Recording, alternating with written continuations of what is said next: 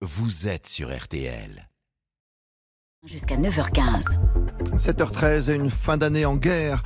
L'Ukraine a encore été touchée hier par une salve de plus de 60 missiles russes, alors que la France a réaffirmé son soutien au pays il y a deux jours à peine, avec le déplacement de son ministre de la Défense, Sébastien Lecornu.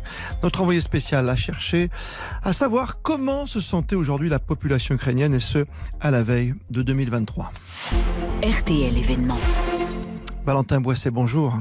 Bonjour Christophe, bonjour à tous. Dans la capitale ukrainienne, on l'imagine, il y a de la tristesse hein, en ce mois de décembre, notamment tout près des églises, vous l'avez noté. Vous êtes d'ailleurs rendu dans cette église du centre-ville de Kiev où les enterrements se font ici à la chaîne. Oui, dans cette église, les enterrements de soldats s'enchaînent. Chaque heure, un nouveau corbillard défile.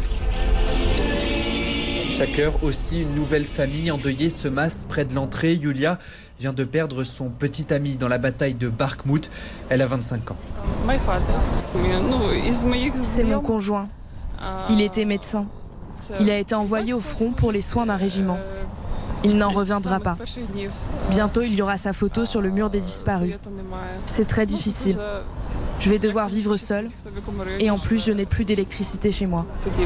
À côté de l'église, il y a effectivement le mur des disparus, plusieurs centaines de mètres de photos de visages, parfois très jeunes, de soldats tombés au front depuis février dernier. Alors en cette fin d'année, le débat est ici ouvert. Comment aider les familles qui se retrouvent parfois sans revenus après la mort d'un proche? L'État aide des associations ukrainiennes pour ces veuves, comme l'explique ce responsable de l'église. Ces soldats étaient sous contrat avec l'État, alors nous avons le devoir de les aider. Mais tout cela coûte évidemment beaucoup d'argent. Je crois qu'au bout de huit mois, le gouvernement ukrainien comprend qu'il ne faut pas seulement gérer les combats, il faut aussi gérer les conséquences d'une guerre, à savoir ici subvenir aux besoins des familles des soldats morts. La fin d'année constitue un moment particulièrement douloureux pour ces familles endeuillées. 2022 restera pour eux l'année durant laquelle ils ont perdu un mari ou un père. Malgré toute cette tristesse, Valentin, à Kiev, la vie a un peu repris par rapport au début de la guerre, mais une vie marquée par des bombardements.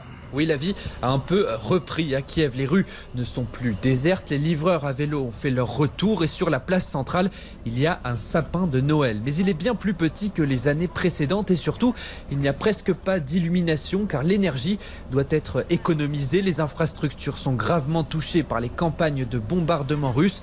Svetlana s'éclaire par exemple à la bougie. C'est difficile car le quotidien est devenu imprévisible. En Ukraine, la fin d'année est un moment de fête habituellement. Cette année, il se passe sous la peur. La peur des bombardements sur le pays, la peur des coupures de courant. Au cours de notre discussion, l'alarme antiaérienne retentit. Svetlana ne se rend pas dans un abri, elle préfère continuer sa balade dans les rues de Kiev avec ses deux chiens et me montrer des photos de son meilleur ami parti au front. Mon ami est engagé au front, il est sur les points les plus chauds. Il a eu une permission à Noël, nous étions si heureux parce que maintenant nous ne savons pas quand nous le reverrons un jour. Quelques heures après cette alerte, la Russie enverra 69 missiles sur le pays. 54 seront abattus par la défense ukrainienne. Justement, Valentin, cette défense ukrainienne qui abat des missiles russes, c'est un, on peut le dire, un motif de fierté. Oui, c'est même un motif de fierté, car devant l'église des militaires, il y a aujourd'hui un dépôt d'armes et d'engins russes détruits par la défense ukrainienne, des chars calcinés par exemple, devant lesquels passe Yuri chaque matin en allant au travail. C'est mérité. Les Russes doivent payer pour ce qu'ils nous font. Combien de nos hommes sont morts pour détruire ces engins? J'en connais qui sont morts. Ça me rend triste. Je ne peux pas le nier.